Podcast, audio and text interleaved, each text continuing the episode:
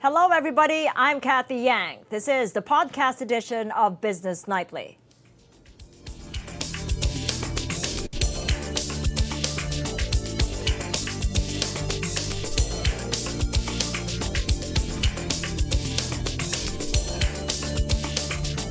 Philippine shares have ended the week on a somber note, finishing flat as the earnings season came to a halt. As Michelle Long tells us, the main index also snapped six weeks of gains. Philippine shares saw listless trade Friday as third quarter earnings season officially wrapped up. The verdict? It was a mixed bag. Investors also got their first chance to react to the earnings of the Gokongwei Group's holding company JG Summit, which came out after trading hours the day before. Its petrochemical business and higher expenses pared gains posted by its airline business Cebu Air and its real estate and banking units.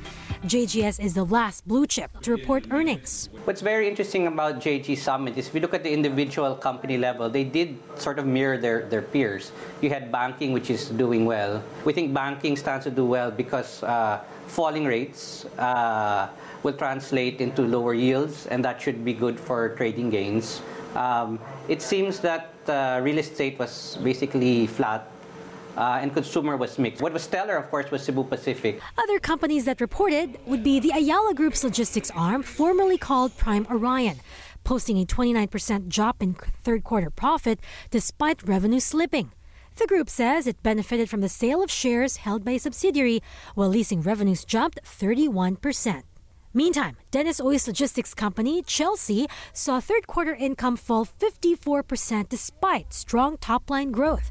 The group cites losses on equity investments, but says the bigger ships it deployed are expected to rake in revenues after one full year of operations. And finally, Megawide saw a slight increase in revenue for the nine month period at nearly 14 billion pesos. It says 2020 should be stronger as construction revenues catch up airport operations normalize, and PITX realize its full commercial potential. Finance costs also expected to taper off by then. For the day, the PSE index closed flat, off by less than a tenth of 1% at 79.32.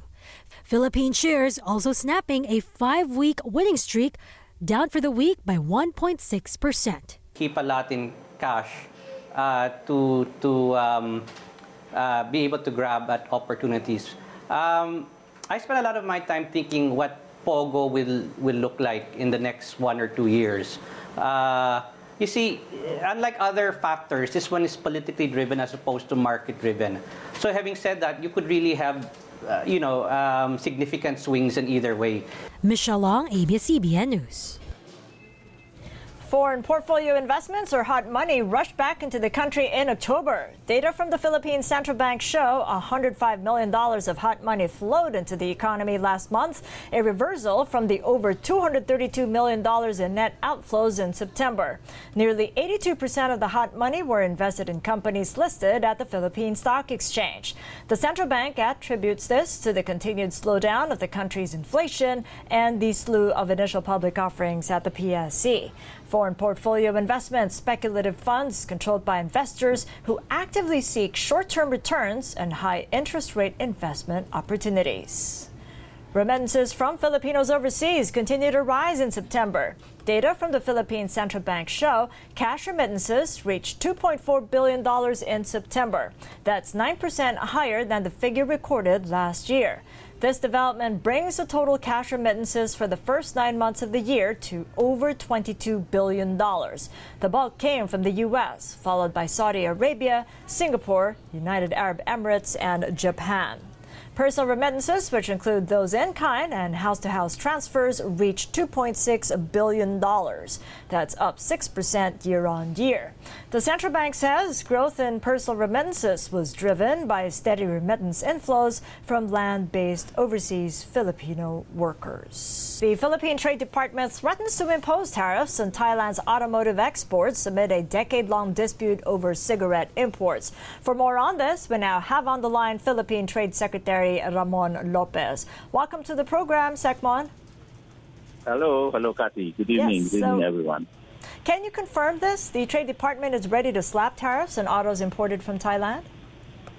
Yeah, basically, what we intend to do is to still continue the discussion with our counterparts in the Thai Commerce Ministry so that uh, hopefully they could uh, honor the uh, decision of the World Trade Organization on uh, their decision with regards to our cigarette exports uh, issue, uh, cigarette exports to Thailand, and so that we can settle this issue once and for all. So, is slapping tariffs the last resort then? Is that going to be something that you'd put up on the table? Because, as I understand, the talks have gone on for, for 10 years. Yes, uh, but definitely um, we're looking at that as a fallback position to uh, just following the rules that, uh, you know, if uh, decisions are not followed, uh, that uh, we can, of course, be given compensation and be allowed some retaliatory measures. So that's that's that's one of the possible options being considered moving forward. But in the meantime, we, as much as possible, we try to make a, a more amicable settlement with our uh, Thai uh, Commerce Ministry. Could you take us through the uh, the issue, uh, Secretary Mon? It's an act of retaliation prompted by a long-standing uh, trade dispute involving Philip Morris. It's one of the world's biggest cigarette makers. Uh, what role has Philip Morris had in, in this government-initiated plan? No, uh, it, uh, the issue basically covers the the exports of cigarettes to Thailand, and there were allegations that they they were undervalued and and therefore they, they were supposed to be given certain penalties. Uh, and of course, that those were uh, disputed and uh, they taken to court, the, the, the World Trade uh, Court affiliate body uh, afterwards, and uh, twice the decision has been in favor of the Philippines. So we are waiting for the conclusion and the implementation of the decision, and, and basically listing the the uh, the barrier uh, that our exporters uh, do experience entering the Thai market. Um, and if there's no resolution, of course, the Philippines can consider options to impose countermeasures um, the, the, on, on certain Thai products. So that Such is, as what, what sort of countermeasures? Uh, so it could be also uh, in some form of compensation with respect to possibly putting some uh, special safeguard uh, tariffs on some Thai products, and that is something we are currently considering. Uh, yes, uh, uh, at liberty to divulge uh, the specific plans there too. But Secmon, how much of a loss is uh, being sustained from, from Thailand's restrictive measures against cigarettes imported from the Philippines? Could you give us a ballpark figure? Um, can, can you repeat that? How much is the what? The? Yes, the loss that is being sustained by the uh, alleged restrictive measures against the cigarettes imported from the Philippines. Um, I, it runs to hundreds of uh, millions of dollars. I don't have the exact figure, but it's quite big because we're a big uh, exporter of some tobacco products to Thailand. Um, and uh, certainly, um, uh, if we are to consider countermeasures, uh, we shall be looking at a product that would be sort of meaningful and uh, uh one that will also affect uh, some uh, trading of Thai products to the Philippines. But we cannot we cannot yet reveal on which product it, we will apply certain certain barriers or tariffs or safeguards. Uh, what is getting in the way of an, amic an, amicable resolution? I mean, this has gone on for many years. Uh, it's basically, again, uh, getting uh, a chance, an opportunity to meet with our counterparts. And, uh, and uh, assuming there will be still no action in the next couple of weeks, then we'll make, we will make our decision. Is the Philippines ready to face retaliatory measures from Thailand? Is the Philippines ready to what? Pardon? Face retaliatory measures from Thailand. Yes, at the worst case. That, that's a fallback position that we are taking. That goes against free and inclusive trade, and, and, and it really just signals protectionism, don't you think, Secretary Mon? But that, that is just, uh, again, uh, a way to compensate uh, the Philippines. Uh, again, uh, we're exerting effort not to get to that point uh, because, you know, we are we are uh, trading partners in ASEAN. We're part of an FTA. We're just part of uh, the uh, ongoing uh, finalization of the RCEP. So, but this is really an isolated case uh, uh, involving uh, uh, at issue between us and Thailand. So it is not supposed to affect the overall trading arrangement we have with Thailand and as part, you know, both of us as part of ASEAN and RCEP. Understood. Well, keep us up to speed on the progress in the uh, discussions. Thank you so much for taking our call, Secretary Mon. All right. Okay. Thank you. Thank you too, Kathy. Trade Secretary Mon Lopez on the line there. The Securities and Exchange Commission orders the Philippine Stock Exchange's compliance arm to take over the operations of R&L Investments. This after the brokerage house was hit by a 700 million peso theft carried out by its employee. The regulator says the move will protect affected customer accounts. The commission cites Section 33 of the Securities Regulation Code, which mandates the exchange to take over the operations of an insolvent member firm and immediately proceed to settle the firm's liabilities to its customers.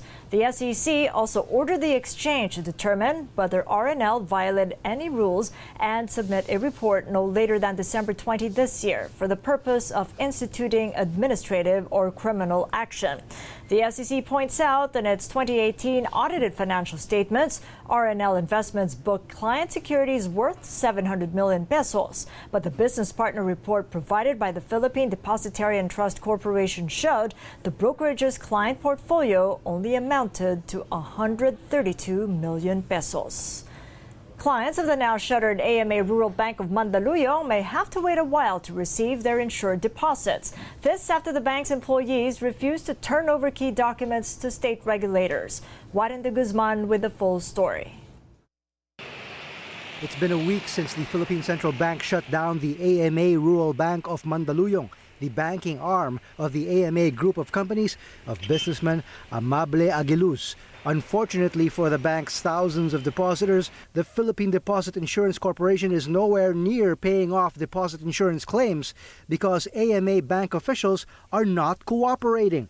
The bank employees refused to account for and turn over to the PDIC the records Without these records, the PDIC will be unable to immediately pay the claims of depositors. PDIC says they issued Friday demand letters to 65 key individuals at AMA Rural Bank, including directors, executives, and other accountable officers. Either they assist government in assessing AMA Bank's deposits and assets or face criminal charges, including 6 to 12 years imprisonment and up to 10 million pesos in fines. PDIC says normally, with the cooperation of the bank in receivership, deposit insurance can be paid out within 15 days of closure. Without any cooperation, the worst case scenario would mean payouts in a year. It's cruel. If we don't have the records, we can still pay, but it takes longer time. We don't know yet whether we can pay before Christmas or Clients of AMA Rural Bank are advised to get their savings and loan documents in order to allow for quicker processing and payment of claims. Depositors have been gathering all week at the bank's head office in Mandaluyong asking for their hard-earned money. Dismayado kami kasi ang laki din ng nawawala sa aming pera. Umasa kami na okay yung ano rito. Nabigla kami sa nangyari. Nang hinayang ako kasi ano eh, loyal naman ako talaga kay Amabank. I love Amabank. I love the people here. And while some are eager for a quick resolution so they can get their money back, there is at least one depositor who is hoping AMA can stay open. Okay lang na medyo madelay pero sana may, may makuha kami. Sayang yung pera talaga, pinag, pinagtrabahuhan naman namin yun. Yan ang malungkot. Kasi magpapasko. Dapat cooperation at saka ipakita yung proof kung talagang dapat hindi isara yung AMA Bank. AMA Rural Bank employees have been given 24 hours from receipt of the demand letters to comply. In the meantime, the bank's depositors are advised to contact PDIC for further instructions. Fora for depositors will also be scheduled starting November 21st. PDIC has yet to set the oh. venues and exact time for each forum, but they may be held at some of the 13 branches of AMA Rural Bank. Warren de Guzman, ABS-CBN News. And that's it for today. This is the podcast edition of Business Nightly. You can watch highlights, recaps, and exclusive content of our shows online. Subscribe to the ANC YouTube channel, like us on Facebook, follow us on Twitter. Thank you for joining us.